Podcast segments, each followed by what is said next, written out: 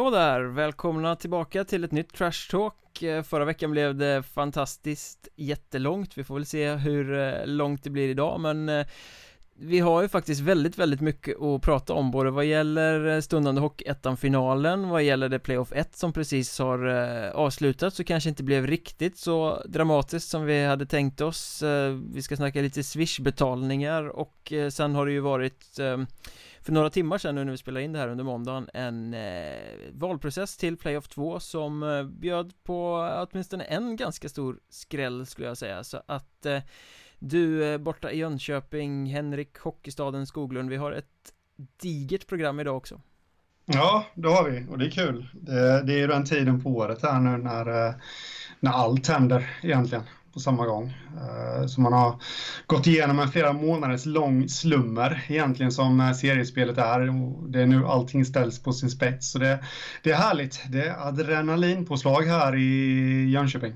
Och vi satt förra veckan och tyckte att eh, förkvalen som ju spelades mellan segrarna i vårserierna kanske var lite eh, sisådär halvtama men när Playoff 1 drog igång nu istället då smällde det ju ordentligt istället och här blev det ju det blev avgjort med 2-0 i matcher i alla matchserier men det var ju tuffa matchserier i alla fall Ja, det var det och det var Nej men som sagt, eh, det var det. Jag väntade resultat också men det, det satt hårt inne på sina ställen och det var många eh, sudden death som avgjorde och, och allt det där. Så att, eh, ja, det börjar stegras här nu. Jag, jag har en puls som går i 360 här just nu så det bara återstår att se hur den kommer bli när Playoff 2 drar igång.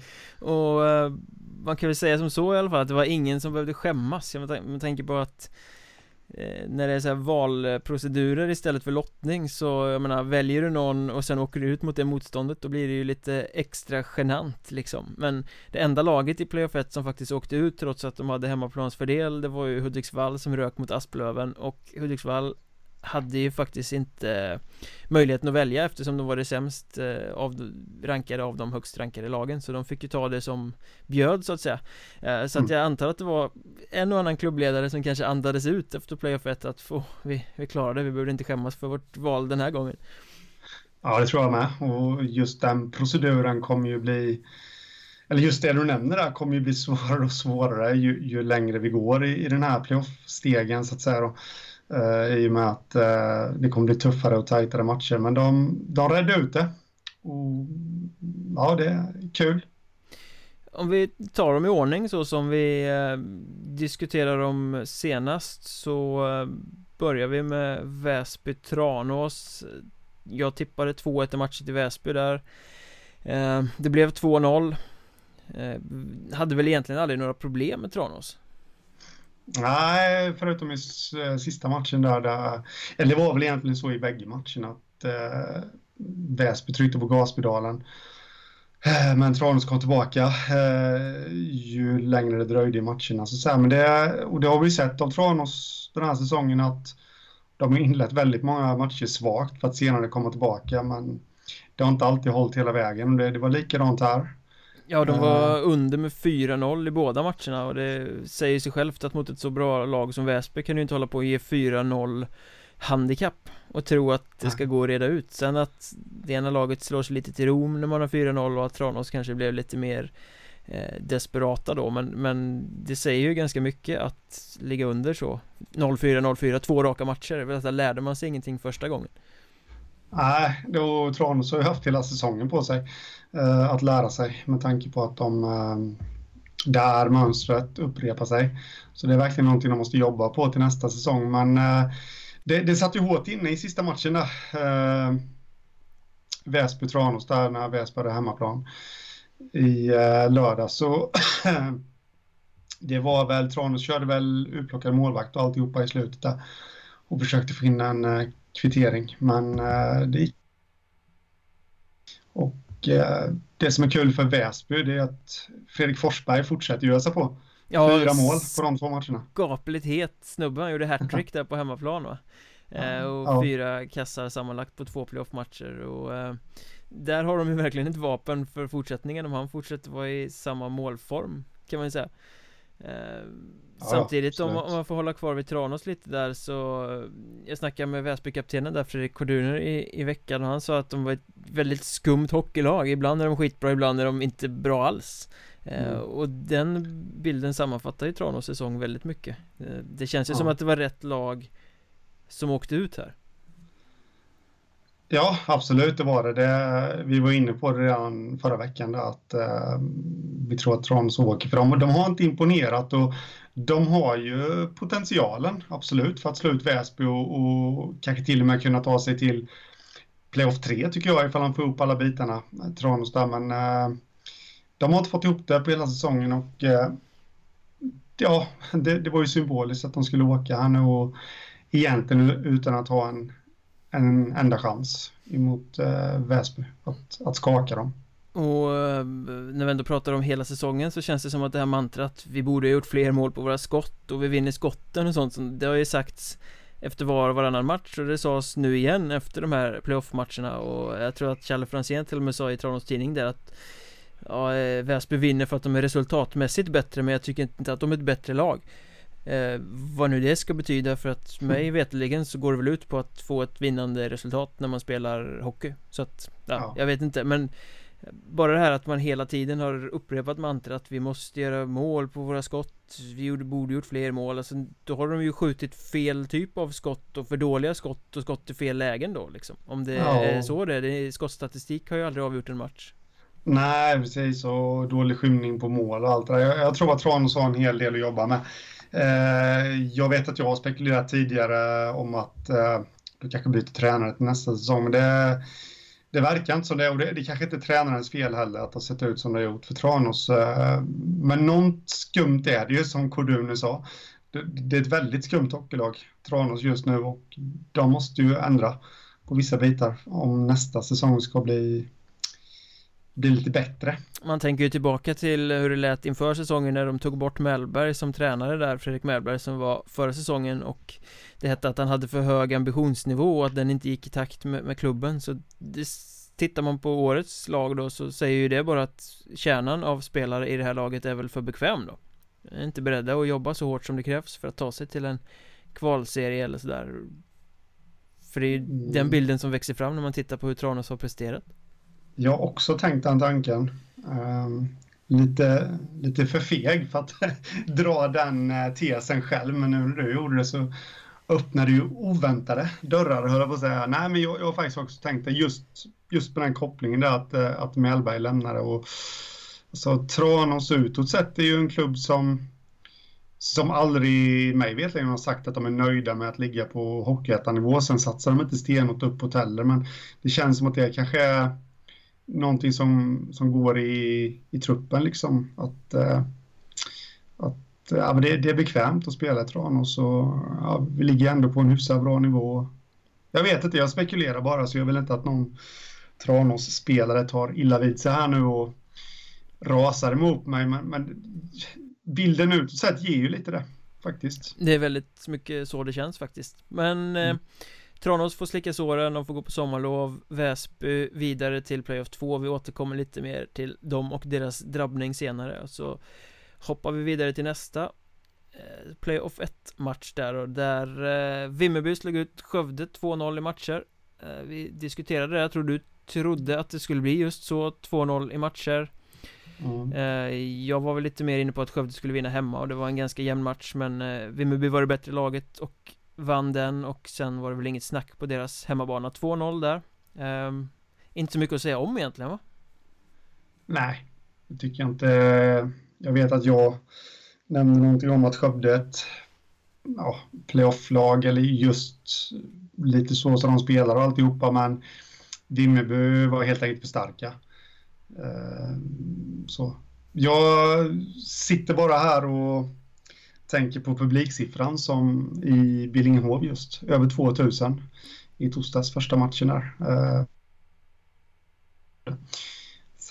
att, eh, men nej, inte överraskande. 2159 personer för att vara eh, exakt en väldigt fin eh, publiksiffra och det är väl det tråkigaste med att Skövde har åkt ut att ett av de bättre publiklagen i ettan inte spelar längre. Ja, absolut. Eh, det tycker jag och Skövde har ju potential de med liksom inte just nu kanske i truppen. Det var väl ungefär här. Jag tycker Skövde har överraskat lite positivt den här säsongen ändå. Jag trodde inte att de skulle ta sig vidare till playoff, men eh, men själva föreningen och själva staden har ju potential för att eh, inhysa ett eh, ishockeylag på lite högre nivåer och då pratar jag topplag i ettan minst i alla fall. Definitivt, sen tycker jag precis som du att de har gjort, eh, tagit väldigt stora steg den här säsongen under Thomas Kempe, vi har pratat om det några gånger att från där de var när eh, säsongen börjar till där de står nu har det hänt väldigt, väldigt mycket. Många har tagit kliv, de har visat moral, de har vänt många matcher, de har liksom byggt ihop ett kollektiv.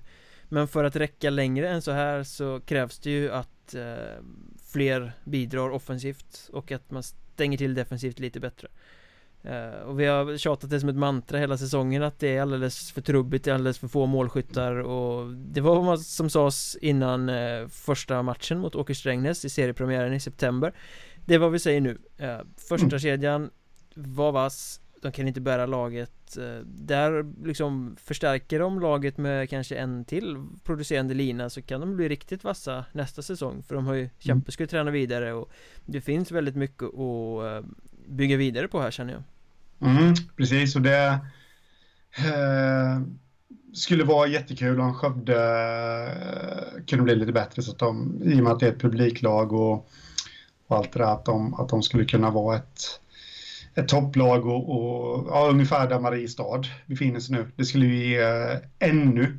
skarpare och laddare derbyn också för övrigt, Skaraborgsderbyn. Om Skövde höjer sig en smula. Men ja, det är väl lite ekonomiska problem där som har spökat.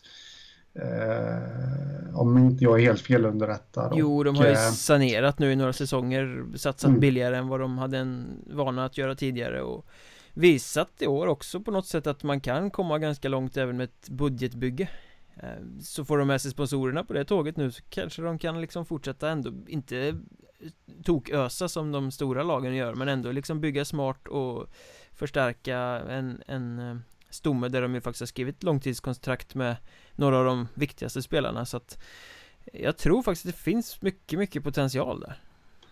Ja, men det känns som det och sunt att de äh, tänker på ekonomin i första hand i Skövde och äh, nu har ju i alla fall inte jag och inte du heller inte jag insyn i hur det ser ut, bokslutet kommer se ut här nu.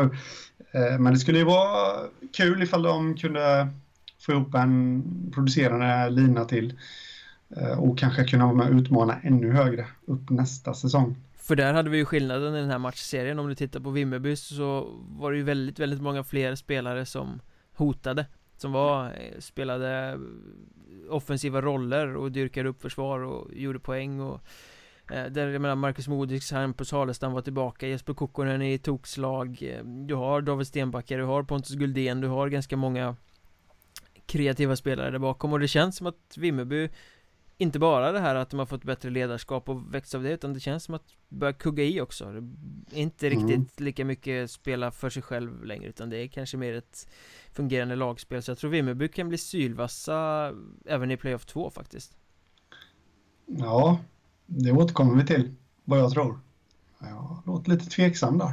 En cliffhanger så här ja. i inledningen, det gillar vi. Precis vad säger du om Piteå då? Vi trodde de skulle köra över eh, Örnsköldsvik eh, ganska enkelt. Det gjorde de ju inte riktigt. De vann med 2-0 i matcher men det var inte superövertygande. Nej, det var jämna bataljer och eh, det stod väl 1-1 rätt länge om inte jag minns helt fel i, i första matchen där innan Piteå kunde gå ifrån till 3-1 och sen ja, de bör, inledde ju starkt i andra matcherna också. 3-1 om jag inte minns helt fel i första perioden. Och eh, kunde väl rida lite på det, men det, det var oväntat jämnt faktiskt. Och jag vet inte men vi ska återkomma till det med, men Piteå känns lite, lite trubbiga faktiskt. Jag tänkte så här att alltså, när Piteå gjorde 1-0 mot Övik där borta i första matchen, det tog tre minuter knappt ens det, jag tror det var 2.30 eller ja, något sånt där, så kom första målet och då tänkte man att oh, nu eh, rinner det här iväg var min tanke mm. liksom. Men eh, Övik bet ändå ifrån Ganska bra där. Um, Och det blev ganska jämna matcher. Sen känner väl jag att jag har känslan här att Piteå kanske gjorde det de behövde och inte så mycket mer. Och det blev ändå 2-0 i matcher. Det var ändå aldrig någon riktig fara liksom, de var aldrig riktigt pressade av Övik på det sättet. Så att på något sätt så Visst, de eh, imponerade inte som man hade kunnat tänka sig men de räddade ändå ut stormen ganska bekvämt så att eh, Jag tror i och för sig inte att det är så mycket att säga om det där. Eh, De fick ändå igång alltså Marcus Sandström, Viktor Sandberg, bröderna Tornberg eh, De gjorde de poängen de ska göra så att Jag ser inga större anledningar att flagga någon varningsflagg för Piteå att de inte gjorde vad de skulle. Snarare att man kan liksom säga kul att Örnsköldsvik bet ifrån så bra som de ändå gjorde. Mm, Absolut. Det, Örnsköldsvik är ju en klubb som vi har pratat om tidigare här uh, i podden att uh, känns som att de har någonting på gång. Uh, dock får de inte riktigt att lossna.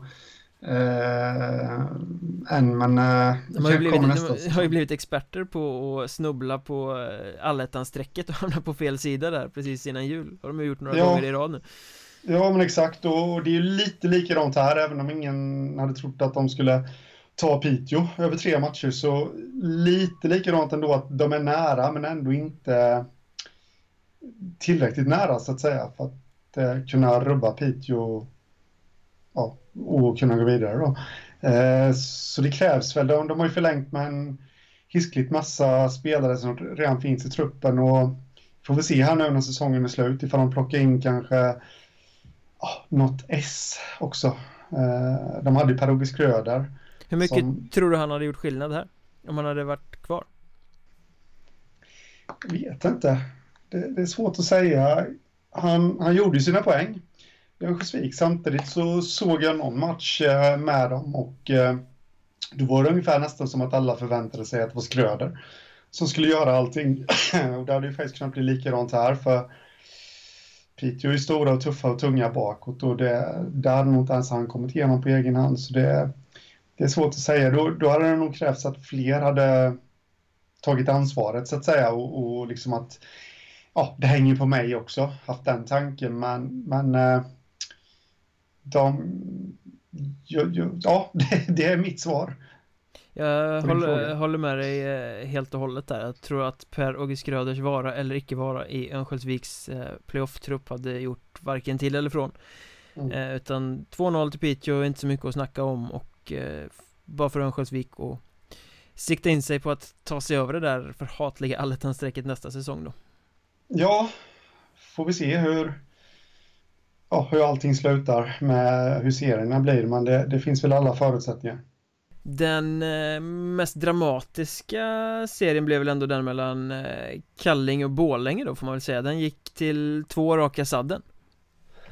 Ja Det gjorde den och eh, Ja vad ska man säga? Det, det, det var väl Ja det, det går inte förvänta sig två sudden death i och för sig, men, men, på något sätt så var det väl förväntat att det skulle bli jämnt mellan de här lagen och eh, eh, till och med publiksiffran är rätt jämn. Eh, om man ser att Borlänge hade 673 åskådare och eh, på sin hemmamatch och Kallinge hade 662. Det skiljer alltså nio åskådare. Det är ja, lite ovanligt här, om jag nu får komma med en sån liten detalj. Ja och äh, det, det, kanske var äh, samma publik överhuvudtaget då för att de låg ju de här två gängen och bussade bredvid varandra i stort sett från Borlänge till Kallingen när de skulle åka till andra matchen. Så att det blir ju en humoristisk twist om man tänker att det var publiken som åkte med där också. Ja precis. Och att de låg och bussade bredvid varandra det, det kan ju också vara en liten uppladdning till returmötet där. Den ena busschauffören kör om den andra hela tiden och, och tvärtom David. Om man nu får komma med sådana. Ja, vilka hinner fram till lunchen först? Jag såg att ja, i ena precis. laget käkade vi bra hus där utanför eh, dina trakter mm. eh, Jag vet inte om båda gjorde det, men eh, En liten extra intressant detalj där att de inte drog hem Kallinge direkt efter första matchen utan låg kvar en natt i Borlänge och sen åkte hem och att båda lagen drog iväg ungefär samtidigt med sina bussar mm. Uh, men de har fina hotell i Borlänge. Jag tror jag har bott på alla. Vad, vad säger de nu då? Jag skulle säga att den här matchserien avgjordes helt och hållet de första minuterna i eh, sudden death i Borlänge i första matchen. Eh, där hade de spelat en ganska jämn match, det blev 1-1. Eh, lagen kom ut i sudden Borlänge hade uppenbarligen bestämt sig att vi ska ha den här jäveln. och gick ut och tokgasade och första minuterna av den här sudden deathen skapade de åtminstone två, kanske tre sådana här superkaratiga målchanser där pucken ska bara sitta och det var eh, Eriksson-tvillingarna och Marcus Andersson som var inne och hade två av de här stora lägena. Eh, men Robin Jensen kommer upp gigantiskt och rånade Borlänge, alltså bokstavligt talat rånade dem med superräddningar två gånger om där. Och några minuter senare så lyckas eh, Kallinge peta in en, en kriga bra framför Borlänge målvakten och lyckas peta in avgörandet. Jag tror att det här hade slutat på ett annat sätt blivit säkert tre matcher och kanske med en helt annan utgång om Jensen, som vi också snackade om inför i förra podden att han eh, var i form och att han kunde bli en avgörande faktor. Om han inte hade kommit upp så stort där Så hade det kunnat bli helt annorlunda. Så jag skulle vilja säga att det var där den här serien avgjordes faktiskt. För sen var han mm. ju svinbra även i hemmamatchen när de vann i sadden eh, Även hemma i Soft Center Arena. Gamla Kockumhallen mm. Ja, precis, plåtskjulet. Det mindre glamorösa, glamorösa namnet. Ja men det är skärmigt eh. som fan där alltså. Ja, Även om de har byggt en stor, stor pelare mitt i synfältet på pressläktaren Det är mm. inte så begåvat. Jag har lagt Nej. ut den på Twitter några gånger till allmän förnöjelse kan man säga. Ja, jag vet, jag har själv suttit där och, och inte varit så glad men det är trevligt folk eller vad? Måste säga. De, de pressvärdinnor och pressvärdar och folk runt föreningen där. Så det är alltid ett nöje att komma till Soft Center Arena. Definitivt. Sen jag kan så... längre tyckte i och för sig. Men... Ja, det var kanske ett nöje att komma dit men inte så stort nöje att spela där eh, mm. Sen vi pratade i förra podden också, jag vet att jag lyfte att rutinerade Andreas Nordfeldt måste komma igång med målskyttet och han avgjorde ju faktiskt den här hemmamatchen. Gick på eget avslut och eh, sköt Kallinge till playoff 2 så att eh, Jag tycker vi var ganska bra på att träffa eh, nyckelaktörerna i den här matchserien. Ja. Speciellt då som Borlänge fortsatte att inte producera framåt Vilket ju har varit lite akilleshälen. Och det är väl lite så man får sammanfatta den här säsongen I alla fall efter jul, det har liksom inte riktigt blivit vad man trodde att det skulle bli. Ja, till skillnad mot förra säsongen så där jag satt att allt gick in men eh, där de hade medstuds och medflyt och allting bara rusade på så, så har de inte riktigt haft det. Här nu och det, det är ju kanske den här serien ett tecken på. Eh, två mål på, och jag vet inte riktigt hur många skott de avlossade. 31 var det i första matchen. Och eh, jag tror det var någonting på 20 i andra matchen. Ska du dra ett Tranås-citat nu så här? De borde ha gjort fler mål på sina skott. Ja, de borde ha gjort fler mål på sina skott, så, så är det ju kanske, men eh, alltså, ja, en bra målvakt som de mötte också då i Robin Jensen, men det, det, är väl kanske lite samma sak där. De behöver ta sig in på mål, de behöver eh, lite mer fart, lite mer snabbhet i spelet och alltihopa och det kanske är det som saknas lite den här säsongen. Sen så, precis som du var inne på förra eh, veckan, att det har väl varit lite ok också.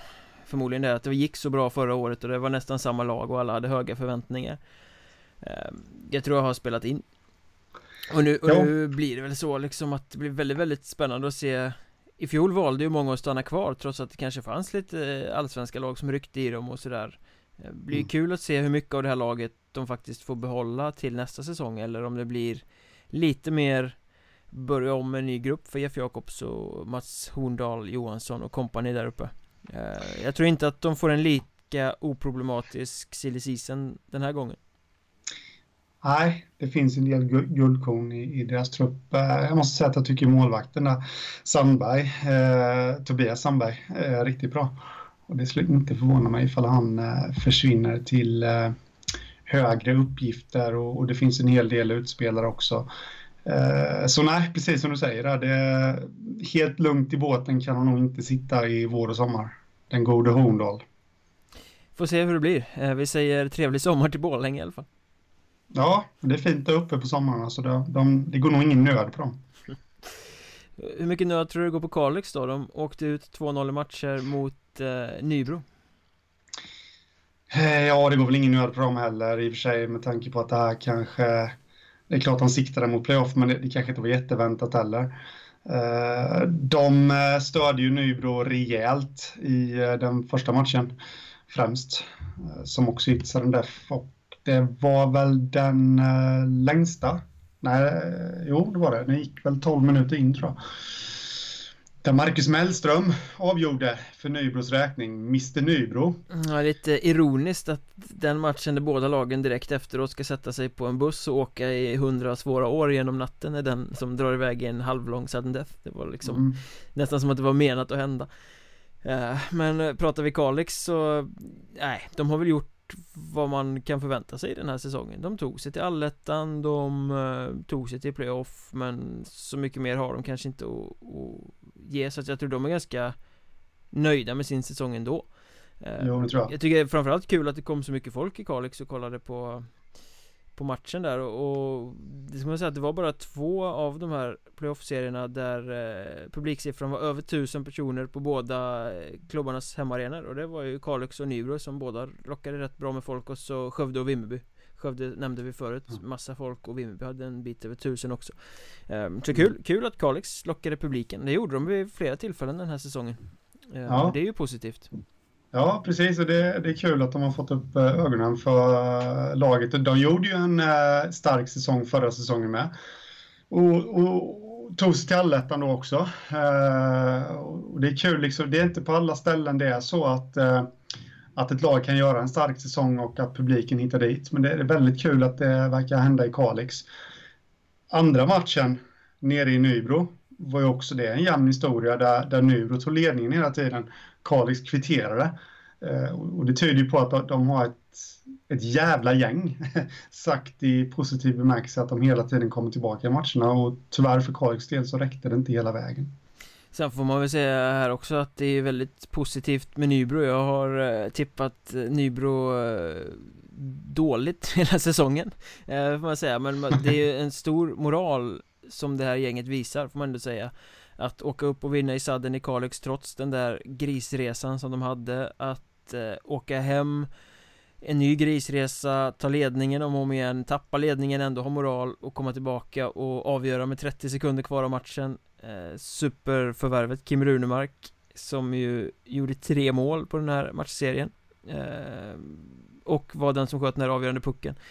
Mm. Eh, lyckad värvning får man väl säga. Men, men eh, andemeningen är Jag trodde att Eh, resan skulle ta hårdare på Nybro men de visar återigen en eh, fantastisk moral eh, Och tar det här och det är ju kul att se.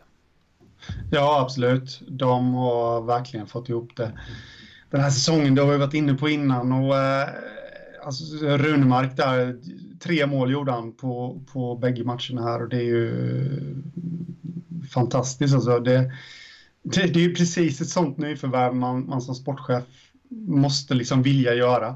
Man värvar, det är inte alltid att man värvar, för Kim Runemark är ju ett namn i Hockeyettan-kretsar och det är ju inte alltid man värvar ett namn som det faller så här väl ut. Men det ska bli intressant. Vi vet ju vad som komma skall, eh, som vi ska återkomma till. Vi kommer nog till det.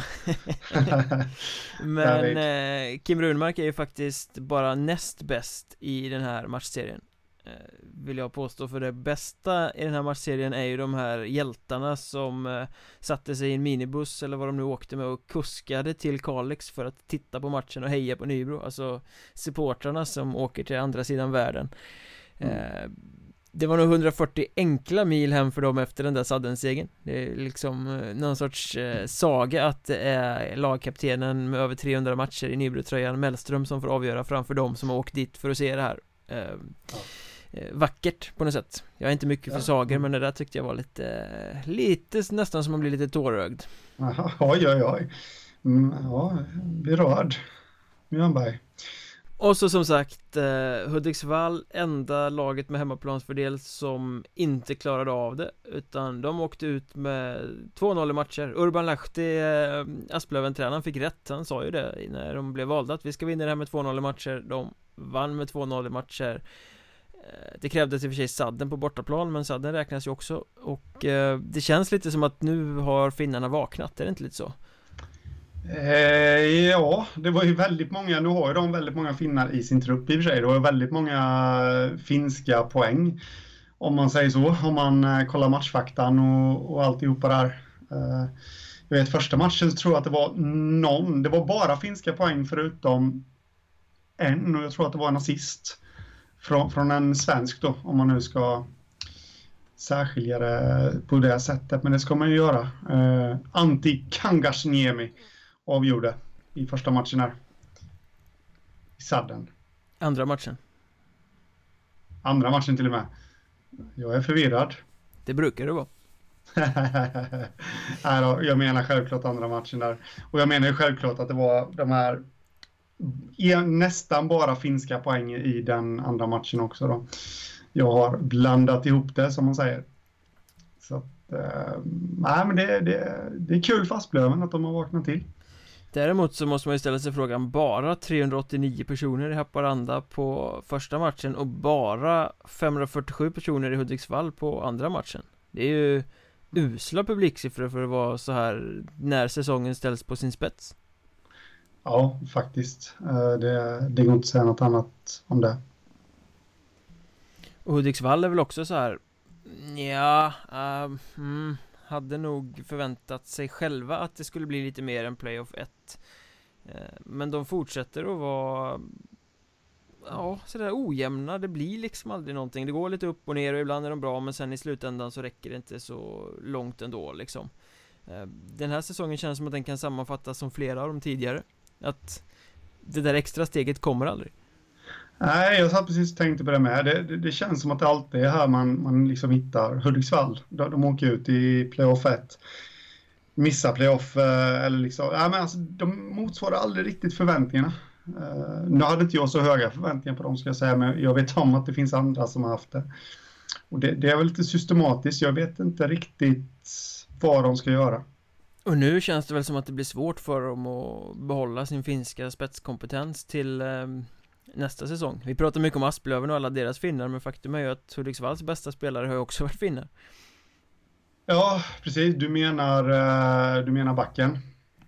Ja, och Vestilä. Sammalma och Koskinen på forwards också som ju har varit mm. de som har gjort poäng eh, Och jag menar De har ju synts i poängprotokollen, de har gjort bra ifrån sig på isen så att de blir ju automatiskt intressanta för andra klubbar Ja, och i och med att Hudiksvall står och stampar lite så blir det kanske svårt att behålla den typen av spets. Ja, och framförallt eh, ja, i den östra serien då, ifall de nu kommer spela kvar här nästa säsong. Nu, nu ska vi inte underkänna den östra serien har vi lärt oss. Eh, men, men det är väl lite, spelarna kollar ju, även ifall de inte går högre upp i seriehierarkin så kollar de givetvis vilken serie det är också. Eh, och det, det kan mycket väl bli så att eh, det är något söderlag eller norrlag för den delen med som kommer satsa rejält till nästa säsong och, och som kanske vill knyta till sig dessa. Ja. Tre. Och finska, finska seriesystemet finns och eventuell allsvensk chans finns. Eh, jag tror att det blir, eh, man kommer nog få slåss för att behålla dem i alla fall. Ja. Eh, samtidigt som Asplövens um, finnar får köra vidare in i Playoff 2 De ville inte gå på semester än, helt enkelt eh, Som Nej. vi diskuterade förra veckan och eh, Men att det blev 2-0 eh, Förvånade dig att det gick, eller enkelt och enkelt men att det ändå blev så Att det inte blev tre matcher? Uh, nej alltså, Vi var väl lite inne på att Att det här skulle bli en jämn serie men och det var det ju också om man, om man kollar matchmässigt. Men, men liksom, nej det förvånar mig inte att det blir 2-0 för Asplöven har en eh, rungande potential i sin trupp och eh, jag är inte säker på att de fick ut hela den i, i den här serien heller. Eh, men de, de, gjorde lite vad, som, vad de skulle och eh, lyckades betvinga Hudiksvall. Så jag får väl vända på frågan och fråga dig istället då. Jag tror att eh, Asplöven kommer nu eh, och och eh, vi kommer få anledning att återkomma till dem om en liten, liten stund. Mm. Det var också en cliffhanger. Men innan vi eh, ger oss på Playoff 2 som eh, alltså valdes eh, måndag lunch och eh, alla är förstås väldigt, väldigt eh, intresserade av vad vi har att tycka och tänka om de valen och de matchserierna. Men det stundar ju något annat också som eh, vi väl har väntat eh, ett litet tag på nämligen eh, Hockeyettan-finalen, den stora särskrivningsfinalen, eh, det är äntligen dags Ja Uh, det är lite osäkert. Jag var, satt här och var lite spänd på hur du skulle uttala det. Om du skulle uttala det Hockeyettan-finalen eller Hockeyettan-finalen eller Hockeyettan-finalen. Men du valde det sistnämnda och det är väl kanske det som är det mest lämpade om jag skulle få bestämma. Ja, officiellt i alla papper så heter den ju eh, Hockeyettan-finalen. Mm, utan något kolon. Utan något eller? bindestreck och med ett ja. stort F på finalen. Mm. En klassisk särskrivning helt enkelt. Ja, eh, och det gillar man inte som journalist. Nej, jag har eh, haft eh, samtal med lite olika lokaltidningsjournalister runt om i landet som skruvar lite besvärat på sig sådär, skäms lite och smyger in ett bindestreck när de skriver. Ja. Det är ju lite genant att det i officiella papper har skrivit eller smugit sig in att det står Hockeyettan finalen ja. Överallt står det och det är så den benämns också när det skrivs om den mm. Mm. Ja, det nej, kanske det... bara är vi som tycker att det är lite petigt det där med språk Men det är ju lite pinsamt och Det största eventet som man ska hylla eller liksom lyfta på hela säsongen och så är det särskrivet mm. Nej, det, det hade kunnat göras, göras bättre. Å andra sidan så blir det en snackis om det just bara tack vare det här också. Eh, och eh, ja, det är ju ett slags varumärke det med. Jag menar, det har vi sett de mest konstigaste varumärkena innan liksom. Så det, det helt och hållet kanske de inte behöver skämmas eh, den här organisationen då, Hockeyettan, eller ligan Hockeyettan, men... Eh, eller förbundet, eller vem det är nu som ja. har skrivit fram den här eh, för det är förbundets tävlingsbestämmelser i slutändan Där det kommer ifrån ja. från början eh, jag, jag, jag, jag, lusläste faktiskt tävlingsbestämmelserna och där är det särskrivet överallt utom på ett ställe där någon liksom sådär smugit in ett litet bindestreck eh, Det hade varit kul att veta hur det gick till när det där dokumentet togs fram Ja, det är fredag eftermiddag och eh, så alldeles strax gå hem och ja, jag ska bara få ihop det här. Nej, jag vet att det är lätt att sitta och raljera, men eh, nej, det, det, är väl och det är många. Det, det, är ju inte bara vi som har hakat upp oss på särskrivningen. Det är ju många, har man ju sett på sociala medier som har som har eh, engagerat sig i frågan. Så det är kul. Hockeyettan engagerar. Särskrivningar engagerar skulle jag säga. Ja, absolut. Också. Eh, eh, Hockeyallsvenskan har ju löst eh, lite fint genom att skriva final och sen inom citationstecken Hockeyallsvensk mästare. Mm. eh, Vilket ju är en extremt otymplig skrivning men den är i alla fall inte språkligt inkorrekt så att säga. Nej, eh, jag, jag gillar inte den heller men, men det, det, det är som du säger att det är språkligt Eh, korrekt i alla fall. Och jag börjar nästan fundera på det, kanske vi kan ta någon annan gång, men, men eh, just med tanke på det här med särskrivning och alltihopa, eh, Hockeyettan kanske borde ta och sälja ut finalnamnet till eh, så att det låter lite bättre. Det... Ja, det har vi pratat om någon gång tidigare att det ju, ja. skulle ju vara utmärkt att, sälja den här eh, matchserien till en sponsor.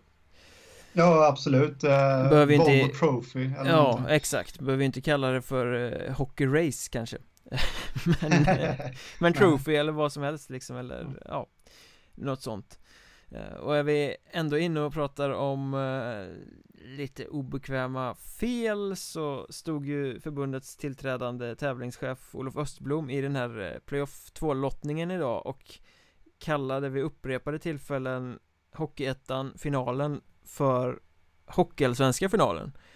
Eh, ja. Det blev lite förvirrat kan man säga. Och jag tror att Mora kommer nog bli väldigt väldigt förvånade när de har vunnit den Hockeyallsvenska finalen och inser att enligt Östblom då så ska de ju spela kval till Allsvenskan genom att ha vunnit den. Det blev väldigt väldigt rörigt blev det. Ja det blir rörigt för de som är ansvariga för resorna i Mora. Om inte annat, vad ska de åka liksom?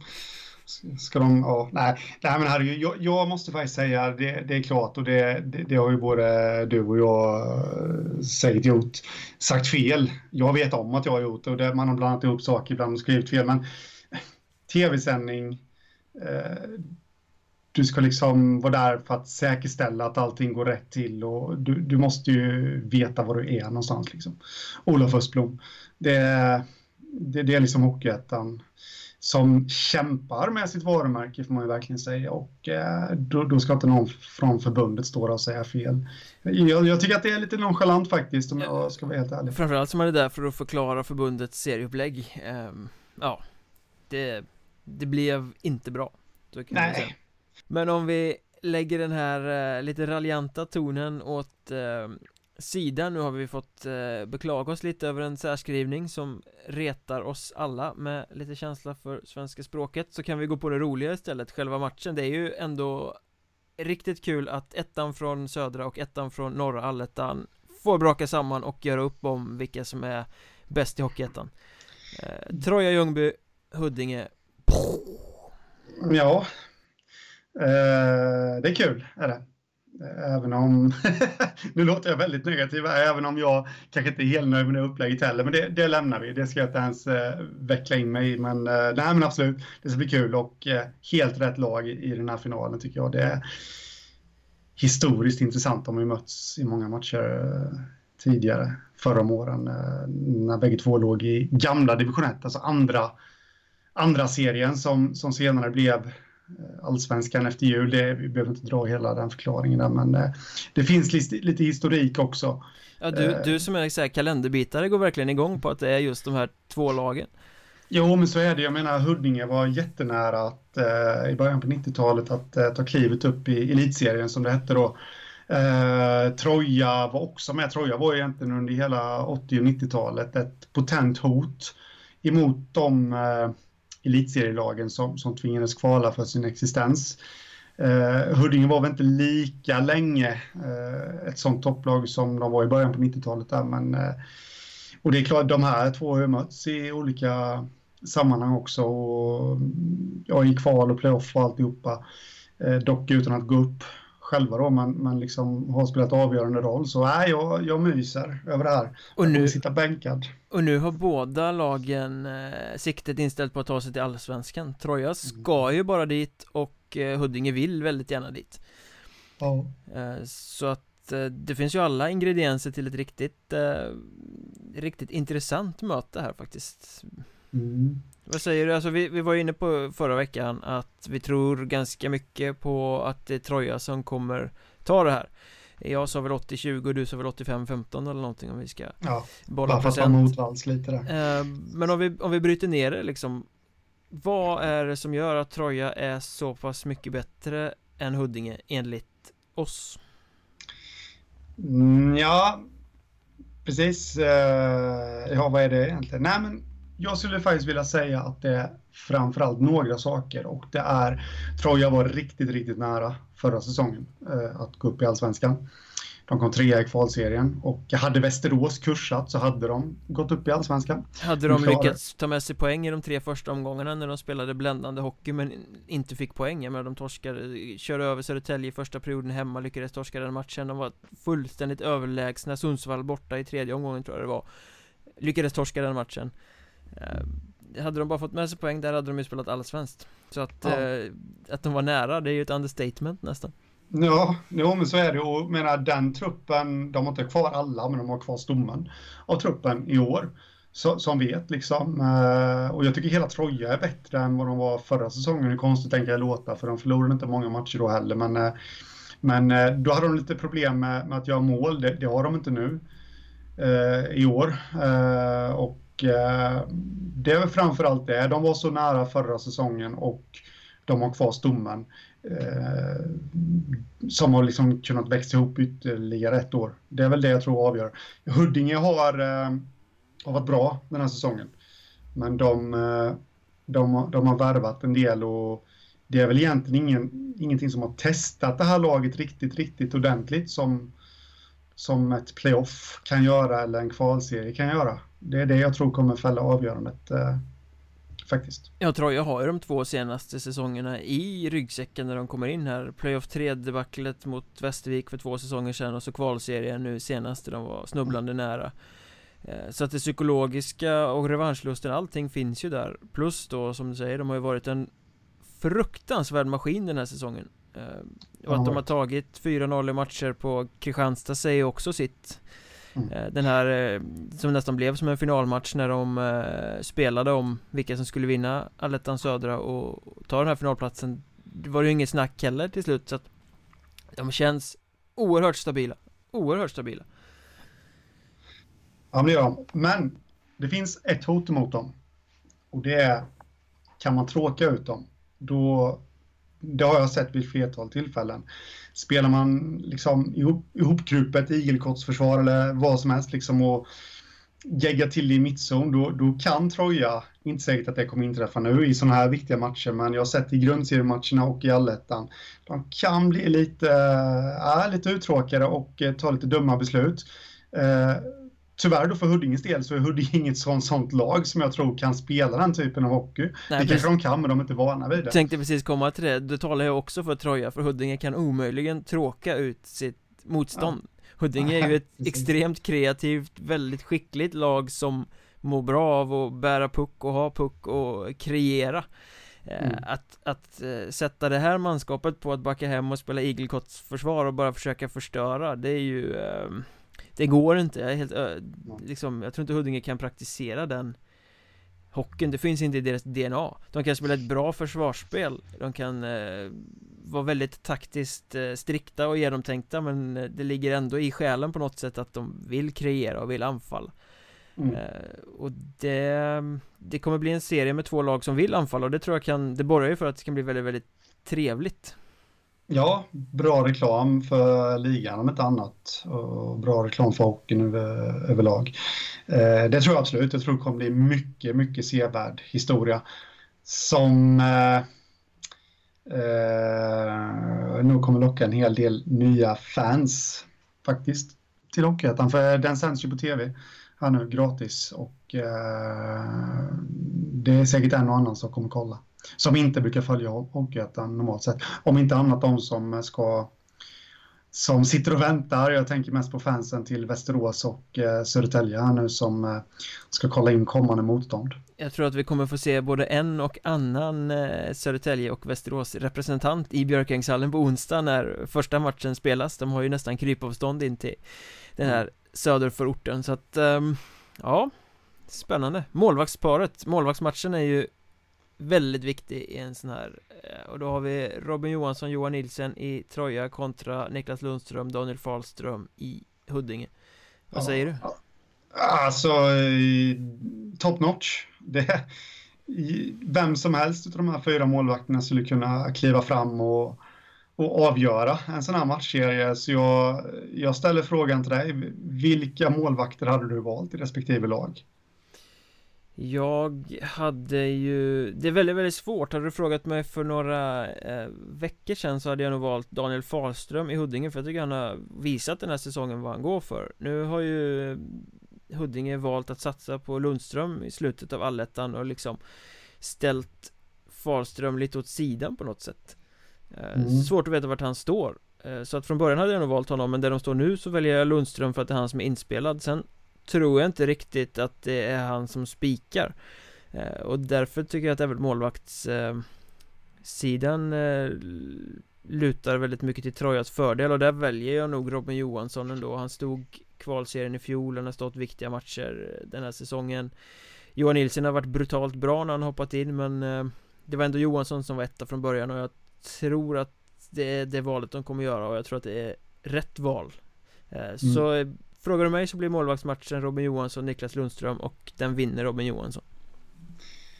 Ja Det Det säger jag inte emot att han kommer vinna den målvaktsmatchen eh, Oavsett vem det än är i Huddinge som hade stått för jag, jag anser att Robin Johansson är snäppet vassare. Men jag Jag är inte helt Jag hade nog faktiskt valt Fahlström i Huddinge. Hur märkligt den kan låta men Ja, jättesvårt att motivera det, men och, och jag vet, jag hör vad du säger att eh, att eh, den andra målvakten, eh, Dahlberg, hade spelats in har spelats in här nu på slutet, men, eh, eller Dahlberg, Lundström menar jag, herregud. Som sagt, det är måndag idag. Eh, men jag har nog ändå valt Wahlström, för han har ju på något sätt gått mot sitt genombrott den här säsongen och han skulle mycket väl bara kunna spela på inspiration. Ja, det är verkligen time to shine som man säger. Jo, det är lite det och eh, han har varit några säsonger i, har varit länge i Huddinge och alltihopa liksom och har han blivit sidsteppad och kommer tillbaka. Jag köper ditt resonemang där om att det är osäkert var han står, men samtidigt, han har ju blivit ifrågasatt genom att han har blivit eh, sidsteppad. Och eh, kan han komma tillbaka och visa sin fina form igen? Eh, han har ju allt på något sätt att vinna, känner jag. Så jag har nog faktiskt ställt honom, men det är hugget som stucket. Vi får se vad herr Mellberg väljer där i slutändan då, mm. helt enkelt. Eh, ja, det... han, han, är ju en liten räv där faktiskt. Eh, Mellberg, det, det, nu tror jag inte det, jag tror också att man kör på Lundström, men, men liksom eh, det kan ju även vara en tanke från honom. Nu, nu, nu ställer jag vad heter det, min andra målvakt här åt sidan, Fahlström. Eh, så, så han får börja fundera lite liksom. Eh, och sen plocka tillbaka dem till finalen eller till playoff då, för då visste han ju inte riktigt vad, vad det skulle bli. Så är han revanschsugen, det vet man inte heller. Det, det kan vara ett spel. Det psykologiska spelet är ofta nästan lika roligt som eh, liksom själva liret. För nu ska coacherna försöka outsmarta varandra och Pelle Svensson och Fredrik Mellberg är ju båda två. Eh, Som du säger Herrar med åtminstone en halv räv bakom öronen. Så att mm. Det kan nog hända lite grejer. Båda två har för övrigt varit med i podden och snackat. Så att eh, Vill ni mm. ladda upp extra mycket inför eh, finalserien så är det bara att gå in på iTunes eller Acast eller Mjornberg.se eller vart ni nu lyssnar och letar tillbaka i arkivet så finns de poddarna där mm. ehm, Tre spelare i varje lag som du känner är viktiga för att respektive lag ska lyckas i den här finalserien? Eh, ja du, eh, ja, målvakterna. Men det har vi redan avhandlat. kommer bli enormt viktiga. Sen eh, om man, om man kollar Huddinge här vid så är det väl deras tre främsta eh, poängplockare. Eh, eller ja, de två främsta, Måns Kryger och Robin Sjörén i forwardsväg. Som eh, gör både mycket mål och mycket assist. Måns Kryger 47 assist i seriespelet här. Sen vill jag nog hålla Erik Rosén som är en backen. Som är en eh, powerplayback utan mm. dess höll jag på att säga. Och det, powerplay kommer ju bli viktigt. Här. Så det, det är mina tre, Kryger, Sjörén och eh, Rosén. Eh, jag skulle på backsidan vilja lyfta Marcus Lisseng som kom tillbaka från eh, Södertälje den här säsongen och äter mycket istid, är bra både framåt och bakåt, vikt, väldigt viktig back för eh, stabiliteten i Huddinge. Så eh, honom plockar jag Eh, du nämner Sjörén, du nämner Kryger, jag tycker Björn Jonasson behöver nämnas där också som både gör poäng och bidrar med rätt mycket hetta. Ehm, och inne och ger sig in i situationer och grinig jävel eh, när han är på det humöret samtidigt som han är en vass avslutare. Eh, och sen så en lite underskattad här, jag tycker att man måste nämna Rasmus van Gogh Dahlberg Karlsson också. För han är den typen av energispelare och pådrivare som kan gå in i bräschen i det lite skitigare spelet som Huddinge inte har så många av. Ehm, mm. Så att jag menar Nu blir det tuffare än så här blir det inte och då kan man inte bara finlira Då måste man ha de här som grythundarna som går in med huvudet före också. Han är en bra spelare, han kan snida, han är en bra avslutare Men han har också det här riviga arbetet i sig och det tror jag Kommer bli tokigt viktigt. Sen ja, framförallt för Huddinge Ja, sen var det ju dessutom han som eh, sköt finalplatsen till Huddinge genom att avgöra i sadden uppe i Piteå så att mm. Han kommer nog in med rätt god känsla i det här också Ja, såvida han inte fått vila bort den här nu. Det har ju varit lite för långt uppehåll kan jag tycka. Eh, innan Hockeyallsvenska finalen drog igång. Mm. Det eh, kommer bort lite från ämnet här men eh, kunde inte finalen fått avgöras i bästa fem matcher istället? Ja, det hade varit riktigt kul. Mm, så hade de fått köra två matcher till. Fast å andra sidan hade den avgjorts på tre matcher så eller 3-0 till något av lagen så hade de ju fått vila innan längre då inför kvalserie och inför playoff 3 så ja ja, man vet aldrig. Tre spelare i Troja istället. Tre spelare i Troja istället. Ja, men ja, det, ja, återigen målvakterna, men de får ju inte ta, höll på att säga, då, de har vi ju redan pratat om, men eh, där har jag valt med att eh, rikta in mig lite eh, mera på kulturbärarna. Trucken, Daniel Karlsson, backen, kommer ju bli eh, viktig. Lagkapten och alltihopa. Han har varit med i de här situationerna förut. Och det är många tror jag som har varit där, men, men uh, han kommer bli ofantligt viktig. Sen uh, Jonathan Nielsen kommer bli ett vapen också. Också en back, powerplayback som eh, jag hoppas, eh, inte det att jag tycker att han var dålig på något sätt den här säsongen, men jag hoppas han kommer upp ytterligare ett snäpp här nu till finalen och eh, Projektilskytten. Ja, precis.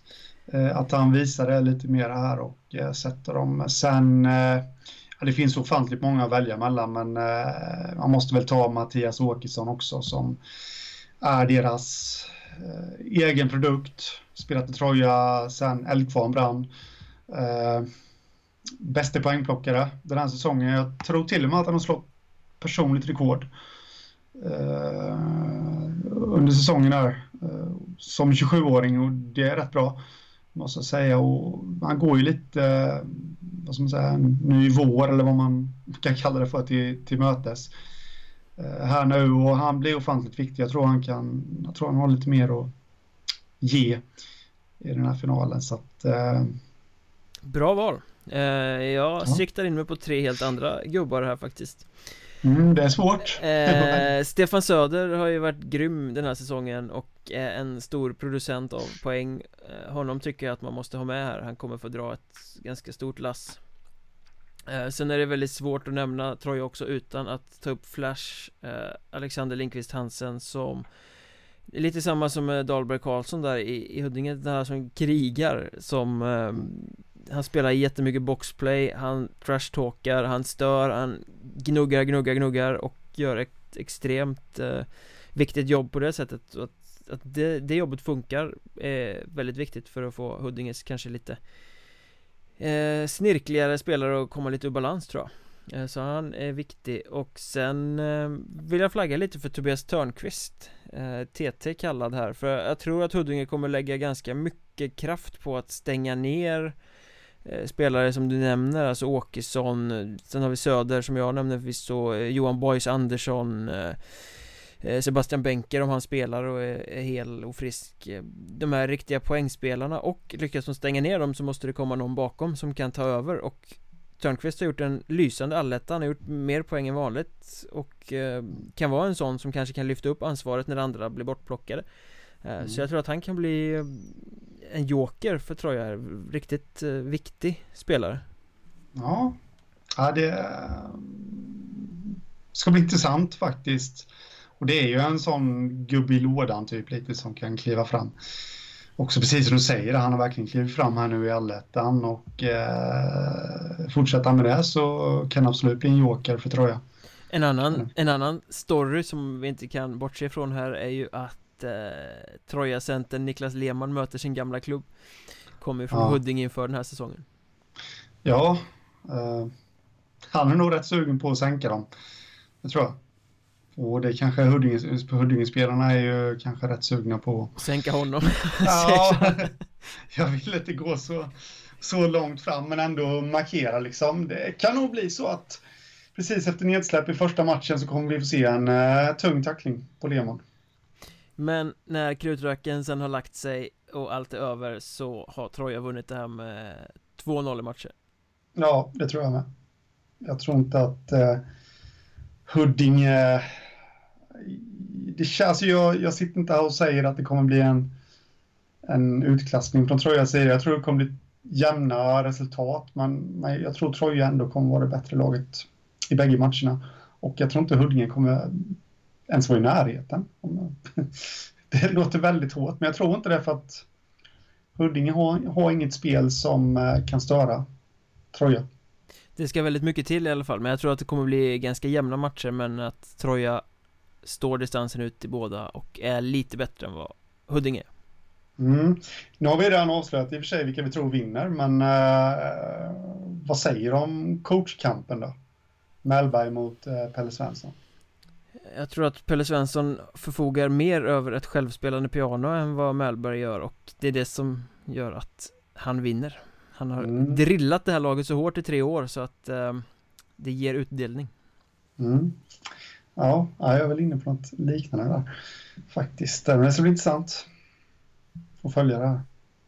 Men då kanske det är läge att kasta sig över det som så många andra har suttit och väntat på nu medan vi har pratat final och eh, det ska bli jättehäftigt Men jag känner väl lite spontant att Playoff 2 kommer bli minst lika häftigt som finalen om inte häftigare till och med eh, nu ska det avgöras vilka fler lag som drar sig mot den här kvalserien och eh, den stora frågan inför Playoff 2 som jag vill att du svarar på nu eh, Var står egentligen Kristianstad, Visby, Sundsvall, Mariestad? Det vill säga de här lagen som har vilat medan eh, Playoff 1 har pågått Hur mycket har det påverkat dem? Ja, jag tror man brukar alltid prata om det där att det påverkar så mycket att vila och det Jag vill ju också tro att det påverkar men eh, eh, Ja, i den första matchen tror jag att det kan påverka lite för att eh, för de här playoff 1-lagen har ju varit inne i hetluften nu och och är igång så att säga i, i playoff hockey. Eh, och i en sån här kort serie, så bäst av tre, så kan ju faktiskt en mindre bra första match eh, vara väldigt avgörande. Det brukar ju ofta inte vara utslagsgörande när det är liksom bäst av sju. Eh, det är väl min tes som det gäller, men jag, jag, tror inte att det spelar så jättemycket roll ändå. Jag, jag tror att de lagen står kvar ungefär där vi hittade dem.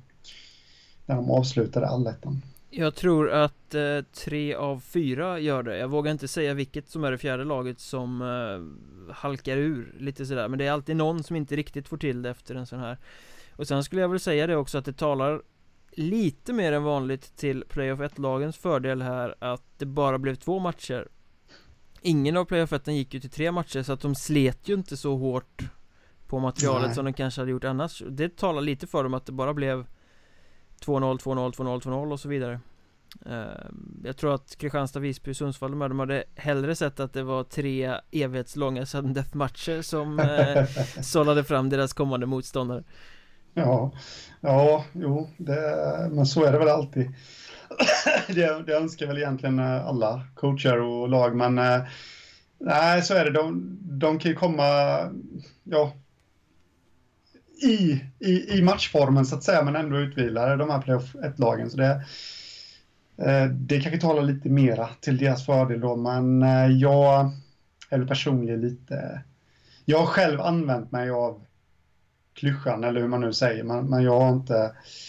Jag tror inte på den så speciellt mycket att det, att det är en jättenackdel att få vila. Det, det, det beror lite på hur länge du har fått vila också. Självklart. Eh, Ja det är ju inte ett århundrade de har vilat här Nej, Det är ju precis. värre för Södertälje och Västerås till exempel Som ska in i kvalserien Som ska vila i 20 dagar Från ja, det att precis. den allsvenska säsongen tog slut till att kvalserien drar igång ja. Sen gillar man ju som lag inte att vila och det, det var ju lite det jag menade med, med Troja och Huddinge där, att det var bättre att de hade fått dra igång tidigare sin Hockeyettan finalen Men eh, vad heter det eh, i ett sånt här läge i ett playoff där, där det är oundvikligt att några lag måste vila, liksom, då, då tycker jag inte att ah, det spelar så jättestor roll. Det blev i alla fall en ganska intressant eh, valprocess som i vanlig ordning direkt sändes och eh, Kristianstad, Visby, Sundsvall, Mariestad, Väsby i den ordningen valde de och de hade att välja mellan Vimmerby, Asplöven, Kallinge, Piteå och Nybro fritt val där. Och Mats Lust och Kristianstad var först ut och valde Nybro. Och det Jag kände att det var ett väldigt, väldigt självklart eh, val på något sätt. För att de ville inte åka till Norrland så att de skulle välja Asplöven och Piteå, det fanns ju inte på kartan. Eh, mm. Kallinge har de förlorat mot den här säsongen, de har rätt stor respekt för Kallinge, de tycker det är ett läskigt lag. Vimmerby har börjat komma igång ordentligt som vi har pratat om flera gånger Eh, visst, Nybro är ett bra lag, men jag tror att det är det laget som eh, Kristianstad är minst rädda för, så jag hade nästan förutsett att det skulle bli så. Ja, det hade jag med gjort. Eh, jag var även lite inne på Kallinge, måste jag faktiskt säga, att de skulle välja Kallinge, för det Ja, jag tror ändå att i ett sånt här läge så, så är Kristianstad det, det starkare laget mot just Kallinge. Jag, jag tycker faktiskt att Nybro känns läskiga om man ser det med Kristianstads ögon på något sätt. De, de är ett sånt lag som skulle kunna tråka ut sin motståndare eh, liksom, och, och spela strikt defensivt. Och visst, nu, nu, nu har Kristianstad, de, de kan hitta nycklar och komma förbi det också. Eh, de är inte riktigt ett likadant lag som Troja, men, eh, men eh, då är det ju Kim Runemark. Det var dit jag ville komma. Eh, det är det jag tycker kan kännas lite läskigt. Han inledde ju säsongen i Kristianstad.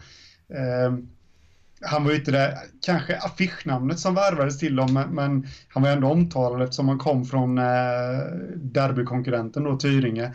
Och eh, haft många ögon på sig, men, men fick det inte att stämma. Eller, han gjorde rätt mycket poäng, men fick inte så mycket speltid. Och gick istället till Nybro. Och han har inlett playoff lysande, måste man ju säga. Eh, jag skulle faktiskt inte bli förvånad Även om jag kanske inte har det här slutresultatet nu, men är det någonting som ska sänka Kristianstad så är det nog Kim Runemark. Ja, det är ju givet. Han är stekhet och ska möta sitt gamla lag. Ja. Eh, sadden i gamla Victoriahallen, numera Liljas bilhandlararena i Nybro på torsdag och det är Kim Runemark som avgör det. Det ju, finns ju inte något annat på kartan. Eh, men mm. hur cool och kul och häftig den storyn än är så har jag svårt att se att Nybro ska nypa två matcher av Kristianstad Kristianstad har ändå gjort 4-0 i matcher på Nybro den här säsongen eh, Förvisso så eh, Båda matcherna i allettan, vi har pratat om det tidigare att Nybro tog poäng mot Kristianstad i båda matcherna i allettan och det var sadden där som avgjorde och, Men då ska man också veta att Kristianstad kom tillbaka och kvitterade sent så att de har ju det här moraliska med sig in att ja men vi kan vända mot Nybro om vi hamnar i underläge. Mm. Eh, de står inte mot oss i slutet. Jag tror att sån psykologi kan vara ganska viktig också. Eh, Nu, nu är Nybro säkert svårare nu än vad de var då men ehm, jag tycker ändå att Nybro är ett mer rimligt val för Kristianstad än vad Vimmerby eller eh, Kallinge-Ronneby hade varit Ja, ja, jag var nog lite inne på Kallinge där som sagt. Men jag, det, Vimmerby hade jag, om jag hade varit Mats Lust, aldrig vågat välja heller. Men, eh, men eh, i, i min bok så stod det mellan Nybro och Kallinge. David, men nej, men jag, jag, tror precis som du säger också att visst, det har varit jämna matcher och allt det där, men jag, jag, jag, Kristianstad borde ta det här. Jag satt och säga relativt enkelt. Jag tror nog att Nybro skulle kunna snå åt sig någon match, men eh, sett över eh, ja, hur många minuter det nu blir, 180 minuter eller kanske till och med mer, så är Kristianstad det starkare laget och det, det, det här ska de greja. Jag tippade att Nybro skulle eh, missa allettan Det visade sig vara fel Jag tippade att Nybro skulle misslyckas med att gå till playoff från allettan det visade sig bli fel.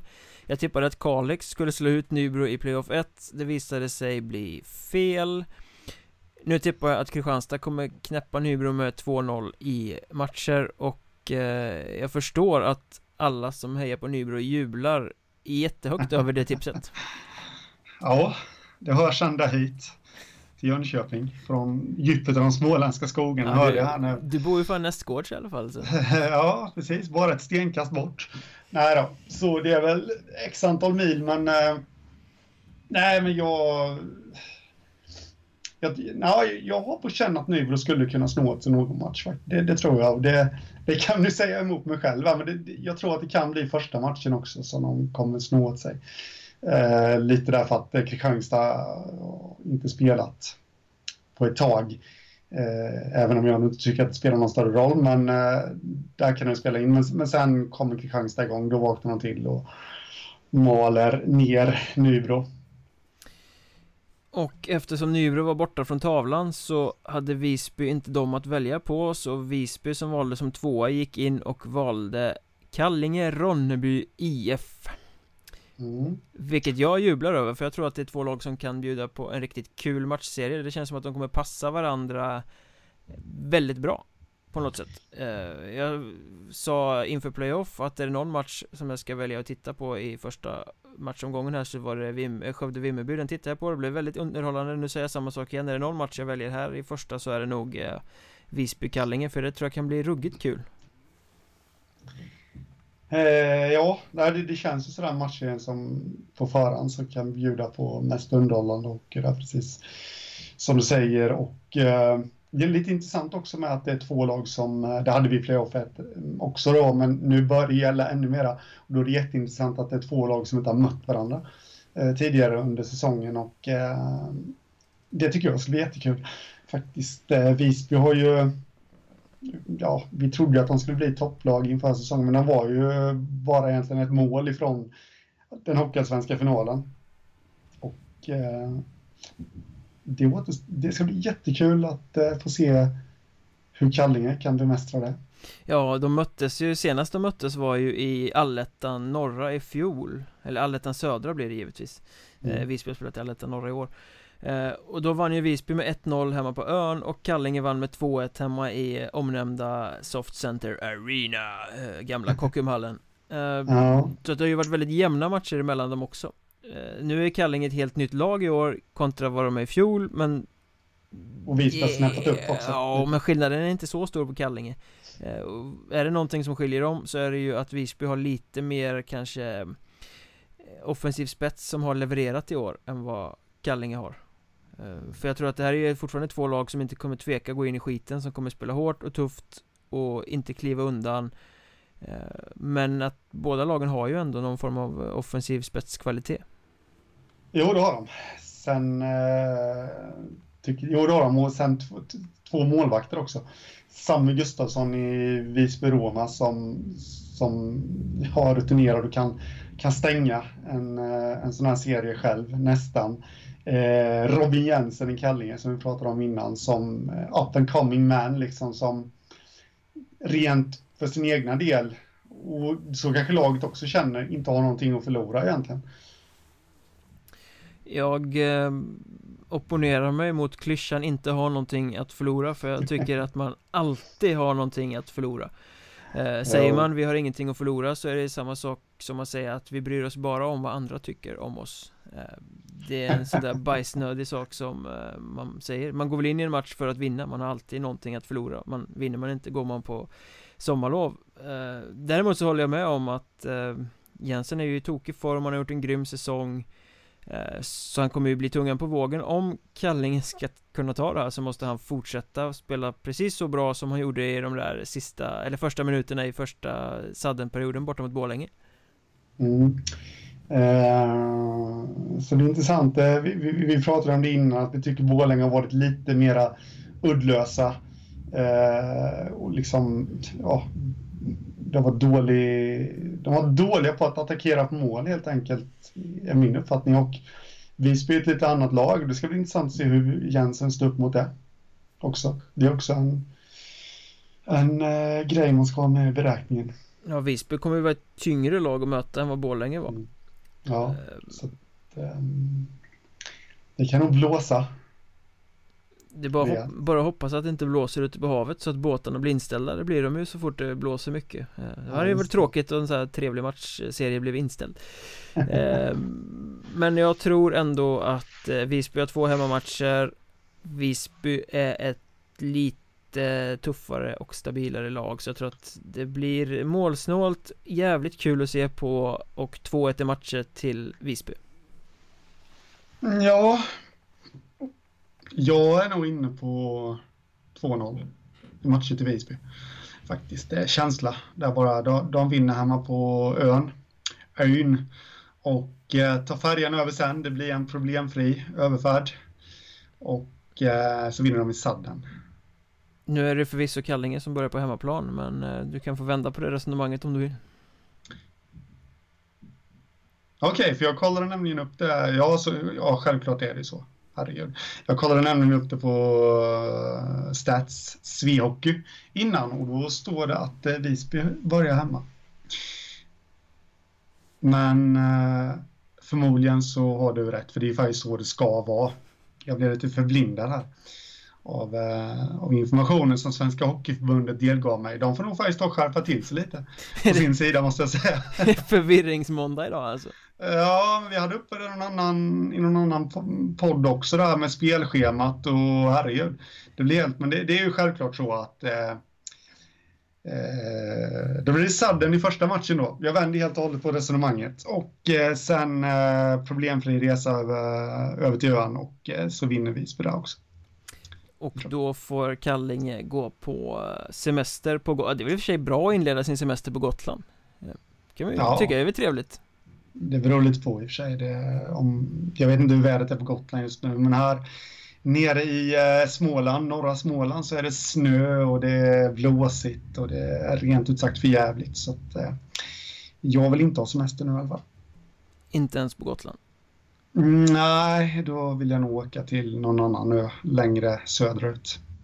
Sen kom vi till eh, det som kanske är den riktiga skrällen här i eh, det här valet För sen när Sundsvall skulle välja då hade de eh, Asplöven, Piteå och Vimmerby att välja på eh, Och där var det nog många som trodde att Sundsvall skulle välja ett lag de känner till och ta mm, Asplöven eller Piteå från norra allettan Men det gjorde de inte, de gick raka vägen på Vimmerby faktiskt Ett Vimmerby som ja. vi har håsat nu och sagt att de är på gång så att det var För mig var det ett väldigt, väldigt, väldigt oväntat eh, val Jag fick höra ryktena om att de skulle välja Vimmerby någon timme innan eh, den här lottningssändningen gick igång och det visade sig ju att de stämde mm.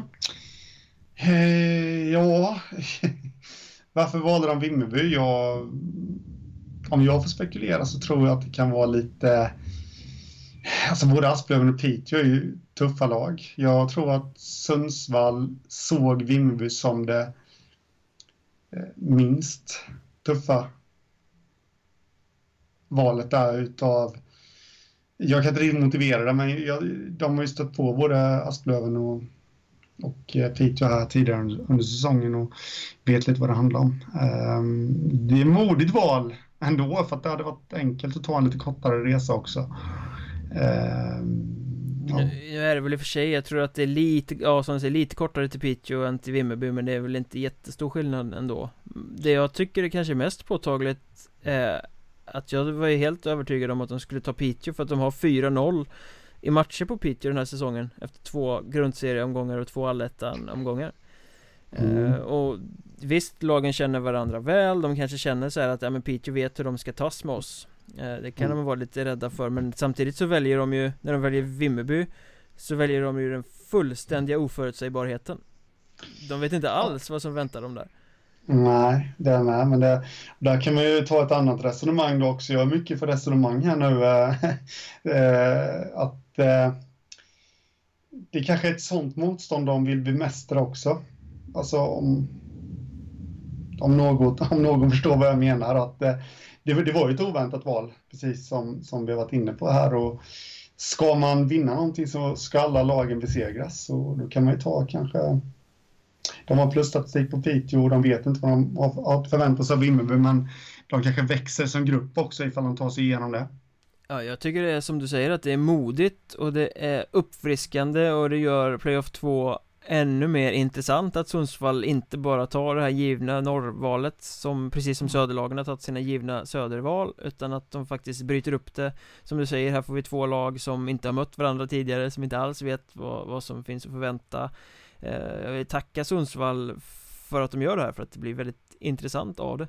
Eh, mm. samtidigt så kanske jag kan tycka att eller kanske jag kan tycka, det är klart att jag tycker någonting om jag tycker det. Att Sundsvall är det mest oförutsägbara laget i sig. Jag vet inte riktigt vad man ska förvänta sig av dem. Jag har satt en del matcher de har spelat. Ibland är de mm. så dyngtråkiga så att färg inte ens torkar. Alltså det är så turist att titta på eh, Och ibland spelar de briljant hockey och snitsar till det framåt. Ibland torskar mm. de helt obegripligt Ibland vinner de stort.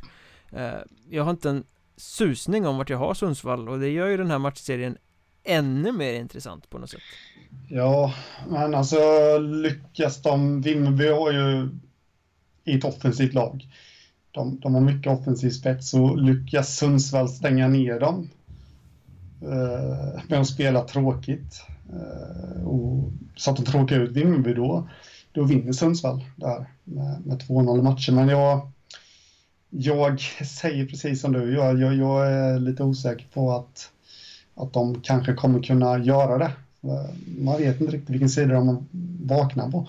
De har ju ganska och, många spelare som har varit med länge, ganska unga men ändå varit med i Sundsvall flera år, har varit med i Allsvenskan, har varit med och kvalat. Alltså, det finns ju en sån sida i det här laget som kanske vaknar till liv nu också, att de är trygga, stabila i den här situationen. Eh, och det ska man ju inte underskatta heller. Eh, samtidigt som det ska mycket till för att de ska bemästra Vimmerbys eh, riktiga spets där fler och fler och fler har börjat bidra och där det känns som att smålänningarna är riktigt, riktigt mycket på gång. Så att svår, svårsiat Ja, det är det. Nästan lite ont i magen här nu för jag vill inte tippa den här matchen egentligen eh, eh, eh jag, jag, jag vet faktiskt inte riktigt vad jag ska tippa eh, för, att, alltså... för att göra det ännu svårare så kan vi ju kasta på den förmodligen bästa målvaktsmatchen i hela Playoff 2-spelet också med Guden Magnus Åkerlund mot eh, Viktor Kokman i eh, Vimmerby som backas upp av Oskar Fröberg. Mm. Supermålvaktsmatch. Ja, det är det, det kan man säga. Och eh, som jag sa om Sundsvalls spel, där kan Åkerlund eh, spika igen, vilket han har förmågan till att göra, så, så eh, då vinner Sundsvall det här med.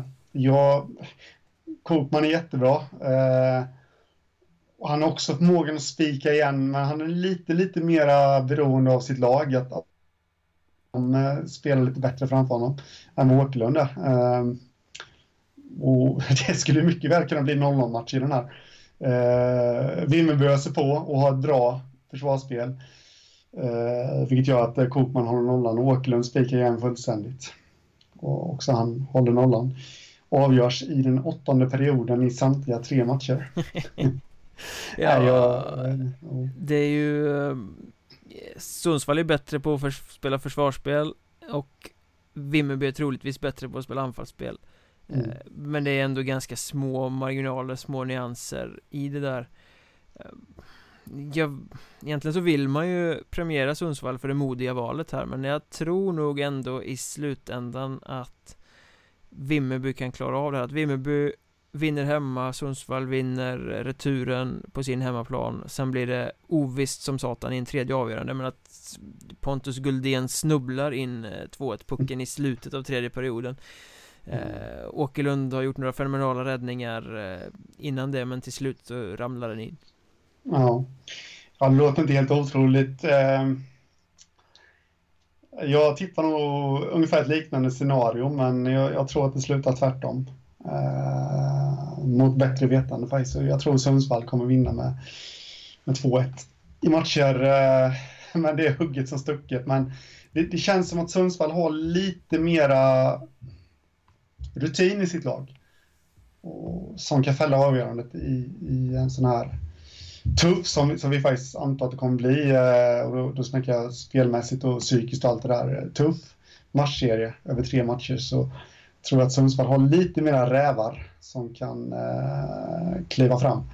Kanske, eller kliva fram, men, men som ändå bemästrar det här bättre än vad Vimmerby gör. Men jag skulle ju absolut inte bli förvånad om Vimmerby går vidare heller slänger in som en liten brasklapp. Och skulle Sundsvall gå vidare så får vi hylla dem ännu mer för det modiga valet som satte färg på playoff 2. Ja, ja, absolut. De satte ju Mariestad i en jävla sits där eftersom många trodde ju då att de skulle ta Piteå eller, ja, Piteå egentligen. Eh, men de tog Vimmerby istället och det lämnade ju Mariestad med bara två Norrlandsresor att välja på. Asplöven mm. eller Piteå, eh, tyckte nog Karl Helmersson och hans herrar var mindre lustigt skulle jag tro eh, Men valet föll då på Asplöven och det kan ju också bli en jävla serie. Mariestad Asplöven. Ja, ja det kan det bli. Eh, finnarna har vaknat till nu i Asplöven som vi var inne på innan. Och, och eh, Mariestad kan verkligen konsten att spela playoff-hockey. Eh, Så att eh, ja, det är också svårsiat. Eh, jag återkommer till vad jag tror kommer fälla avgörandet där faktiskt, men, eh, men svårsiat och eh, kan sluta exakt hur som helst. Det krävs att, eh, ja, för Mariestads del, jag, jag, tycker också här att det är ett väldigt, de hade inte så mycket val nu, men det, ja, det är ett modigt val ändå på något sätt, eh, känner jag. jag. Jag tror att det normala hade varit att välja Piteå. Å andra sidan så mötte de Piteå i allettan förra året och var egentligen aldrig nära att ta några poäng borta och jag, de tog inga poäng hemma heller. Det var två raka torsk mot Piteå i allettan då. De har ganska mycket samma lag nu som de hade då. Um, Hela Hela den här grejen med att behöva välja ett Norrlandsmotstånd rimmar ju inte med Mariestad för de tog nästan inga poäng alls mot Norrlandsmotståndet i allettan förra året. Mm. Så jag förstår att de har en dålig känsla av Piteå och tar Asplöven för att det är ett lag de inte mötte då för de var ju allsvenskan. Men eh, jag tror Asplöven passar dem minst lika dåligt som Som Piteå hade gjort så det var verkligen pest eller kolera för Mariestad här mm. um, jag tror att en matchserie mellan Mariestad och Piteå hade blivit mer tuffare De hade kunnat gå in och smälla på varandra mer och sådär Nu mm. Nu blir det mer för Mariestad att försöka få Asplövens finnar att bli på dåligt humör Ja, precis. Det var exakt det jag tänkte. Att eh, liksom psyka ut dem. Det, det, är väl ungefär det som, inget ont om Mariestads fel, de kan absolut spela hockey, men, men eftersom vi var inne på innan att Asplöven har vaknat till liv så, så, så, känns det som att det här kanske är Mariestads enda medicin och det är att sätta in ett par tuffa tacklingar och krypa under skinnet på Asplövens finnar. Uh, eh, David, jag vet inte om det är någon i Mariestad som kan finska men eh, kanske dags att lära sig det nu. Ja men de är ju liksom Det är ju det fina med Mariestad att de kan spela kreativ och fin hockey Men de har ändå det här Bofors grisiga i sig på något sätt mm. eh, Lukas Larsson, Filip Törnqvist, eh, Engqvistarna Det är rätt många spelare i det här laget som kan Plocka fram grisliret och det Jag tror de måste göra det Visst, eh, Oskar Norlöf och Douglas Lögdal och Christian Hägg och alla de här De har bidragit jättemycket framåt under säsongen Men det är inte de som är nyckeln till att Mariestad ska kunna ta det här. Utan det är köttet helt enkelt. Och då ja. att de har en mycket, mycket bättre målvakt än vad Asplöven har. Uh, Arvid Ljung har ju gått från klarhet till klarhet och Jesper Eriksson eller Silverfält Öhman i Asplöven är inte i närheten av hans nivå Tycker jag. Eh, så ah, att, eh, bra målvaktsspel och sen eh, jävla grishockey, då kan Mariestad klara det här. Men som sagt, Asplöven är på gång. Mm. Vad tror du då? Jag tror faktiskt att, att Asplöven har vaknat så pass mycket att de tar Mariestad med 2-1 um, Det är känslan i alla fall. Ja. Jag tror faktiskt Asplöven tar Mariestad med 2-0 matcher Eh, om, eh, om nu inte de här faktorerna som vi pratade om innan kommer smyga in. Men att eh, Mariestad grisar ner Asplöven. Men, eh, men eh, gör de inte det och Asplöven fortsätter som de gjorde i playoff 1 så tror att det blir 2-0. Och det grundar faktiskt mycket på en tes som du kom med inför playoff 1. Mariestad ska åka upp till Norrland. De har problem med Norrlandslagen innan eh, i allettan förra säsongen. De ska åka upp till Norrland, lång bussresa antar jag att det blir, sen ska de hem igen. Eh, så de får ju de här två bussresorna och eh, det känns som att de inte riktigt gillar att åka så långt. De sitter i samma rövsitt som Nybro satt inför playoff 1 ja. med andra ord och ja. Nybro visade sig kunna hantera den eh, situationen. Nu kan man säga så här, handsken är kastad Mariestad, nu är det upp till bevis. Ja, precis. Eh, det är det absolut. Jag tror faktiskt att eh, Mariestad, nyckeln här är, är nog lite eh, match 1 faktiskt. Det är där allting kommer sätta sig. Vinner Asplöven den så, så vinner de med 2-0 matcher. Vinner å andra sidan Mariestad första matchen, då har de Asplöven på fall och då tror jag att de kommer ta det med 2-0 matcher. Man får ju inte gardera sig så här egentligen i uh, Mjörnbergs trash talk, men jag gör det ändå. Å andra sidan så har Asplöven varit mycket bättre på bortaplan än på hemmaplan uh, i allettan. Ja, jo, absolut. Men jag tror att det är andra faktorer som kommer spela in. Uh, vinner Mariestad i, i Haparanda, då gör de det för att de har, så att säga, satt griller i huvudet för Asplöven. Faktiskt. Och uh, det, det är lite skillnad när man möter samma lag också. Nu hade de i och för sig ett back-to-back-möte där i, i i inledningen av allettan. Men, eh, men äh, jag tror att det kommer vara andra faktorer som spelar in här nu. Så du säger ett kryss 2 och jag säger 2-1 i matchen till Asplöven? ja, ungefär så. Jag feglirar. Man får göra det på stryktipset, får man ju gardera lite. Så jag, jag garderar lite här, men nej, men jag, mitt grundtips är ändå att äh, Asplöven tar hem det med 2-0 i matcher. Och när du har sagt det så kan vi då bara konstatera att Väsby hamnade i Hudiksvalls sits. De hade inte så mycket att välja på. Eh, Det är bara att acceptera att det blir Piteå som motståndare för Väsby. Succégänget Väsby som skickade Tranås ja. på sommarlov.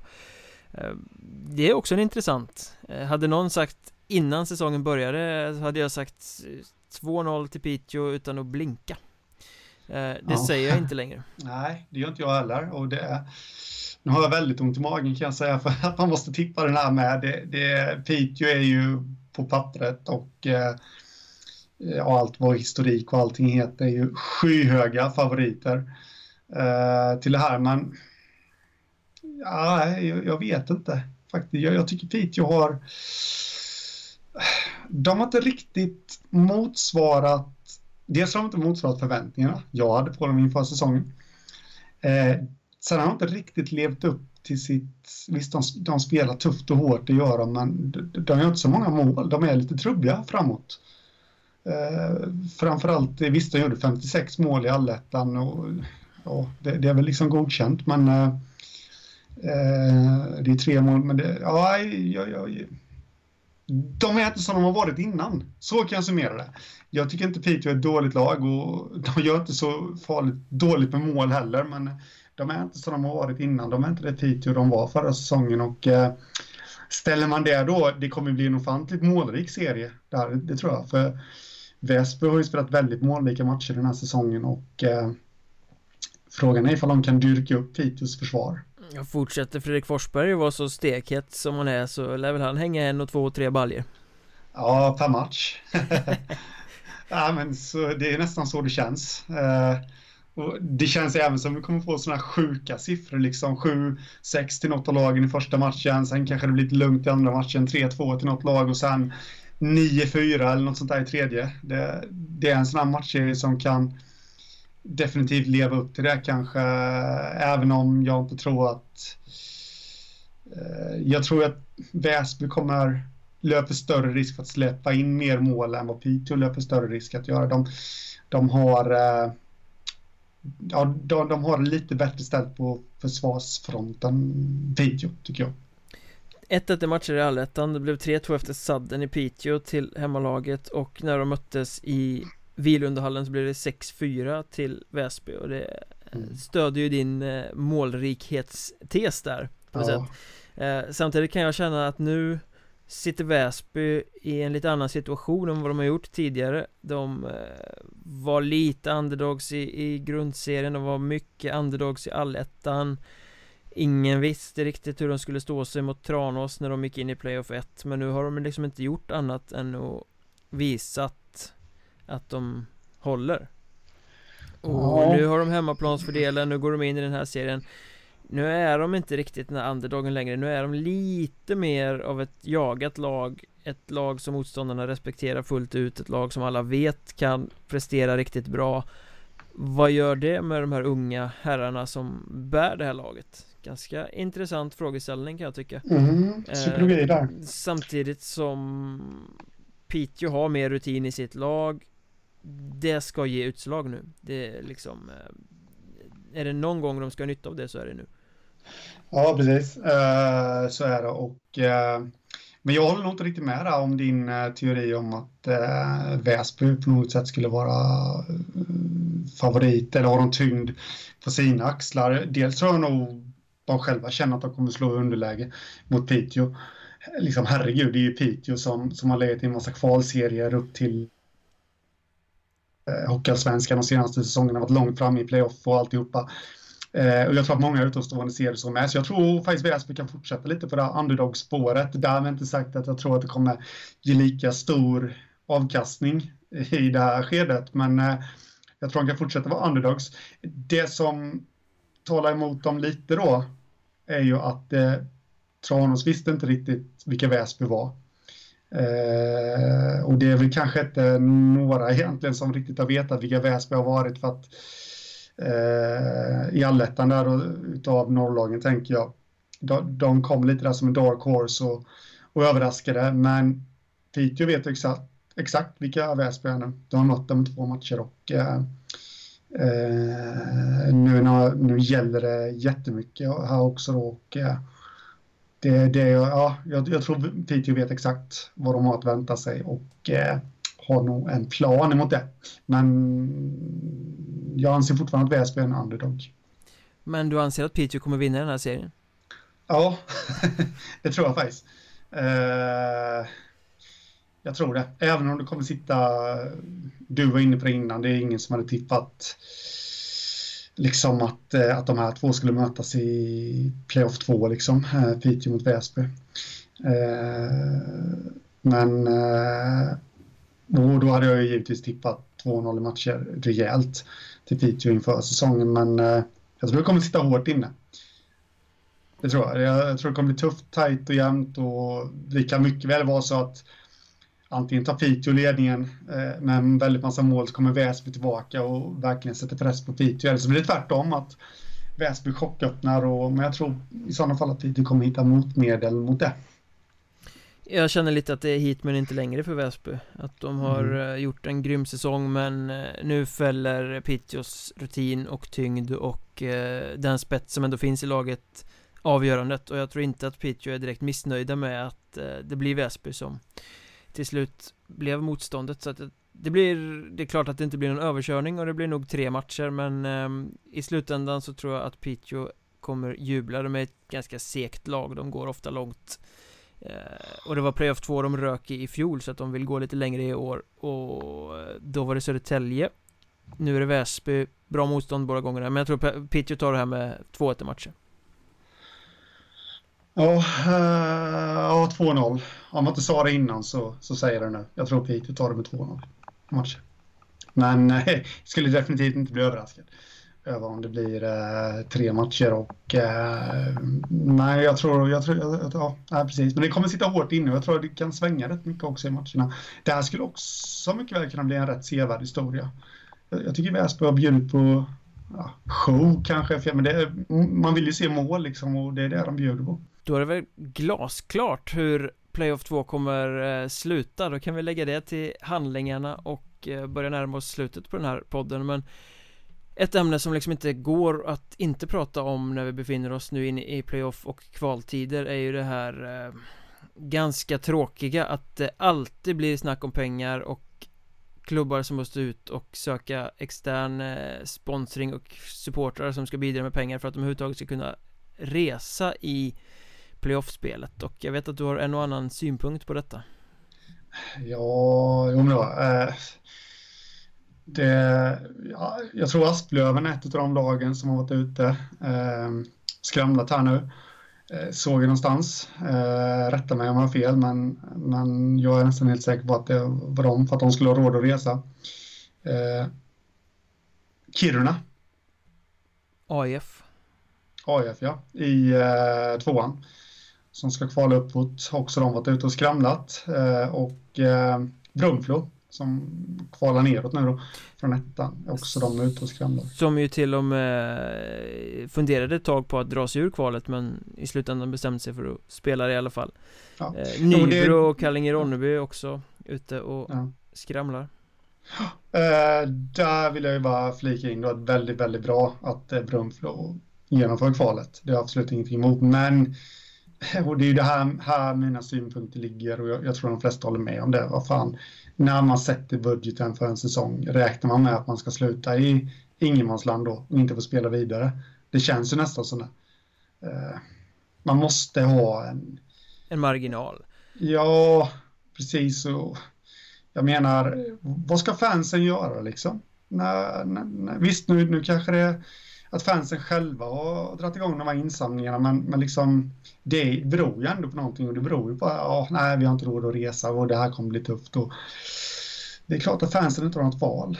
Nej, de agerar ju med hjärtat eh, ja. Som ofta sitter i röven som jag brukar säga eh, Och det är ju lite beklämmande för att här bör man ta höjd för att kunna resa För jag menar, det, supportrarna samlar in pengar, de vill klubben väl Men de har redan köpt säsongskort, de åker på bortamatcher, de skramlar till någon sorts eh, supporterspelare ehm, Ska de betala resorna också? För att man inte har lagt undan de pengarna Sen mm. är det ju si och så också att systemet funkar ju inte som det ska. Det kanske inte är så att man ska spela Norrlandslag ska åka till söder och söderlag ska åka till Norrland om det inte går ekonomiskt att få ihop det. Då kanske man ska göra om modellen så att man får spela var för sig. Eller så ja. får Hockeyettan eller eh, förbundet skjuta till någon form av resebidrag eller någonting. Eh, det här är dålig PR för produkten att klubbarna är ute och tigger från sina supportrar för att ha råd med sina resor i, i playoff och kval. Ja. Eh, det kommer man ju inte ifrån. Nej, nej men så är det. Absolut. Eh, jag, jag, sen måste jag också flika in det att jag, jag, tycker ju hur paradoxalt det än kan låta att det är ett jättefint initiativ av supportrarna. Eh, och det visar ju verkligen hjärta för klubben liksom. Så det säger jag absolut ingenting emot, men det, det, är just det här hur klubbarna planerar sin säsong ekonomiskt som verkar fallera. Men jag, jag är också inne på det tyvärr, för jag skulle kanske vilja se ja, jag skulle vilja se en superalletta efter jul med, med eh, 12 lag från eh, eller ja, 12 lag från tre serier där söderlagen möter norrlagen och alltihopa då var i en enda serie. Men där är vi inte än. Mm, Hockeyettan-klubbarna är inte mogna för det här systemet helt enkelt. Nej och sen uppenbarligen är det ju så att eh, man lyfter gärna in några spelare lagom till transfer deadline extra men sen har man inte råd att resa. Det mm. rimmar ju inte heller. Alltså, mm, precis. har du inte med i kalkylen att du ska behöva åka en lång bussresa till Norrland Då ska du ge fan i att värva den där extra ja. spelaren vid deadline också. Ja. Kommer de säga nej det är två helt olika kasser. Det är det inte alls. Det handlar om, om klubben liksom. Det är en trovärdighetsfråga. Ja så är det. Eh, Sen eh, hade vi med ett division 2-lag där också. Kiruna OIF Ursäkta. Kiruna OIF som, som jag tycker har gjort en fantastisk resa eh, här nu och eh, nu ska de ut och resa igen då fast lite längre och eh, alltså ska de satsa upp mot Hockeyettan? Jag är, jag är lite kluven där alltså. Det, det är en klubb som satsar framåt men, eh, men, men liksom att supportrarna då ska betala resorna då, då kanske det har varit lika bra att låta bli. Även om inte jag gillar att lag hoppar av kvalet då tycker jag inte ens man ska ställa upp i den här alltvåan som spelas efter jul. Eh, men det borde man liksom ha klart för sig redan då. Går vi till alltvåan, ja men då kan det finnas en chans, risk att vi kommer till kvalserien till Hockeyettan. Och då har vi inte råd att resa, ja men då kanske vi ska kliva av alltvåan och lämna den platsen till något annat lag istället. Det jag varit inne på det innan också i något eh, blogginlägg vet jag att det är så jag tycker att det ska gå till. Men det skulle vara fantastiskt om Kiruna med hjälp av deras supportrar grejer det här nu och eh, kliver upp. Vilka derbyn vi skulle få nästa säsong. Ja, det lär vi få anledning att återkomma till. Vi får knyta ihop det här helt enkelt bara genom att konstatera att systemet funkar inte och Hockeyettan-klubbarna är inte mogna att resa. Nej. Som det verkar, tyvärr. Så, så och med det så har vi gett er en sån här mastodontpodd även idag. Vi har tuggat på som om det inte fanns någon morgondag eh, och det gör det kanske inte heller men i övermorgon då är det Hockeyettan-finalen och då ska jag åka till Björkängshallen och förlusta mig för att se om det blir så bra som vi tror att det ska kunna bli. Då ska jag Fram sitta i soffan och käka äppelpaj tänkte jag och kolla. Jag lovar att vinka. Det är bra, håll upp en skylt, här är jag. Och fram till dess så kan ni följa oss på att Mjornberg om ni vill följa mig, att Hockeystaden om ni vill följa Henrik, att Mjornberg-podd om ni vill följa podden eh, och få lite extra insikt och grejer i vad vi pysslar med Mjornberg.se, Hockstaden.se, fantastiska sajter för alla som vill veta grejer om Hockeyettan. Och så söker ni efter Mjörnbergs Trash Talk på Facebook. Om nu jag har sagt det så känner jag att rösten börjar nästan ta slut här så att eh, vi stänger butiken helt enkelt. Beordrar jag i detta nu. Det låter bra, det gör vi. Ha det gott. Då hörs vi, hörs vi om en vecka. Jajamän, tja. Tja